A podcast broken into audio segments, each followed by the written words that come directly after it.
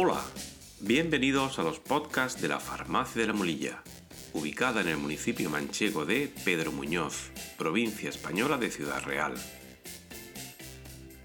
Hoy es viernes 16 de julio de 2021 y el equipo de la Farmacia de la Molilla ha elaborado un nuevo episodio de podcast, el número 6 del programa dedicado a ayudar a los cuidadores de pacientes de Alzheimer.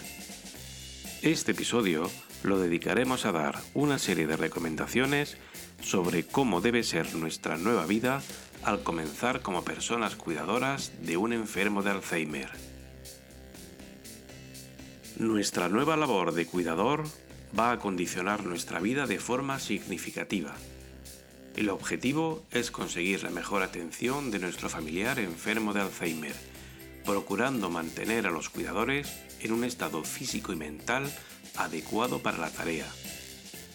Los expertos en la cuestión consideran de gran interés para todos, cuidadores y enfermos, el tener en cuenta las siguientes indicaciones que vamos a exponer. 1 Evitar las discusiones. Las situaciones estresantes o violentas solo van a lograr que el paciente se quede bloqueado, sin saber qué hacer o cómo actuar, pudiendo desencadenar una crisis nerviosa. Discutir con un enfermo de Alzheimer no suele ser una buena opción. Es mejor dejar que la situación se apacigüe, que pase un poco el tiempo hasta que podamos abordar el problema con mayor calma y serenidad. 2. Simplificar las tareas y las decisiones. Hay que ponerles tareas sencillas, en el orden en que lo tienen que hacer. Para ellos es más fácil obedecer las órdenes que pensar cómo tienen que hacer algo. Por ejemplo, si nuestro familiar puede vestirse solo, podemos acostumbrarle a tener encima de la cama la ropa que se tiene que poner y a ser posible en el orden en que se lo tiene que poner para evitarle decisiones que puede que ya no sepa tomar, como por ejemplo si se tiene que poner antes los pantalones que la camisa. 3. Procure conservar el buen humor. Una sonrisa y una expresión alegre conseguirán siempre más que forzar una situación desagradable. Las emociones son contagiosas y si tratamos a nuestro familiar con crispación y enojo, lo único que conseguiremos es enojar y crispar al enfermo y luego reconducir la situación será más complicado. 4. Tenga una paciencia casi infinita. No se desespere. Piense que si usted lo pasa mal, el enfermo también está sufriendo. Es difícil mantener la paciencia cuando se mezclan los sentimientos de afecto hacia nuestro familiar con la frustración de ver cómo va desapareciendo su personalidad junto con sus recuerdos. Pero ante todo debemos ser conscientes de la importancia de mantener la calma. La situación puede mantenerse mucho tiempo y debemos entrenar nuestra salud mental para estas circunstancias. 5. Aumente las medidas de seguridad en la vivienda. Se deben quitar barreras que puedan hacer más complicada la vida del paciente, lo que ayudará a su bienestar y le puede ahorrar problemas futuros. Por ejemplo, cambiar la bañera por un plato de ducha. 6. Estimule la salud física e intelectual del paciente.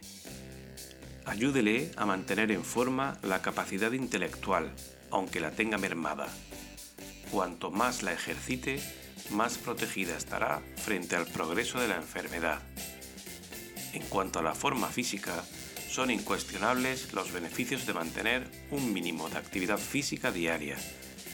Evidentemente, nuestro familiar tendrá muy disminuida su forma física, pero siempre podremos encontrar ejercicios adecuados a su edad y condición física para ayudarle a mantenerse en forma. Caminar sigue siendo la mejor opción para todas las edades. Dar un paseo, aunque sea pequeño, beneficiará tanto al enfermo como a la persona cuidadora. 7. Aproveche las habilidades de la persona enferma. no le obligue a hacer actividades que no son de su agrado. Lo que quieren es hacer lo que ya saben hacer, no aprender cosas nuevas. Por ejemplo, si a nuestro familiar le gustaba pintar, dejémosle que pinte todo lo que quiera. En esos momentos, su mente estará ejercitándose de forma relajada y agradable. 8. Usar materiales auxiliares para reforzar la memoria. Los profesionales le orientarán sobre dónde pueden conseguir estos materiales, de calidad y muy adecuados para el enfermo. En Internet hay mucha información al respecto y le puede ser de gran ayuda. Busque la información en fuentes fiables y de prestigio en el tema.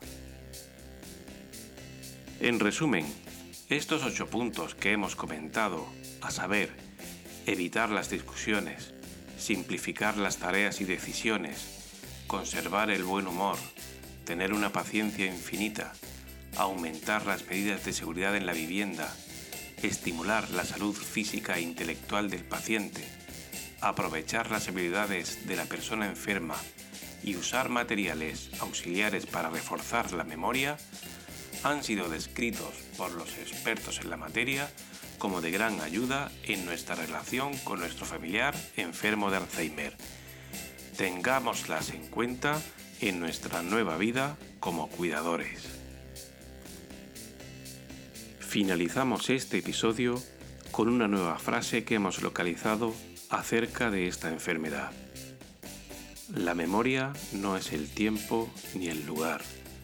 Son muchos tiempos y muchos lugares. La memoria está en tu rostro, en tus manos, en cada gesto y en cada sentimiento. Todos estos contenidos sobre salud están disponibles también en formato infografía, es decir, como un póster, en nuestra página web farmaciadelamulilla.com en el apartado de infografías de salud. Pues hasta aquí este episodio. Recordamos que estos podcasts que elabora el equipo de la Farmacia de la Mulilla están disponibles en Spotify, TuneIn, Apple Podcast, iBox y Google Podcast para adaptarnos a sus preferencias.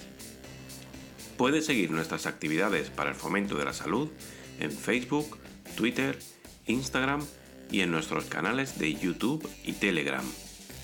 Farmacia de la Mulilla, en un lugar de la Mancha, tu espacio de salud.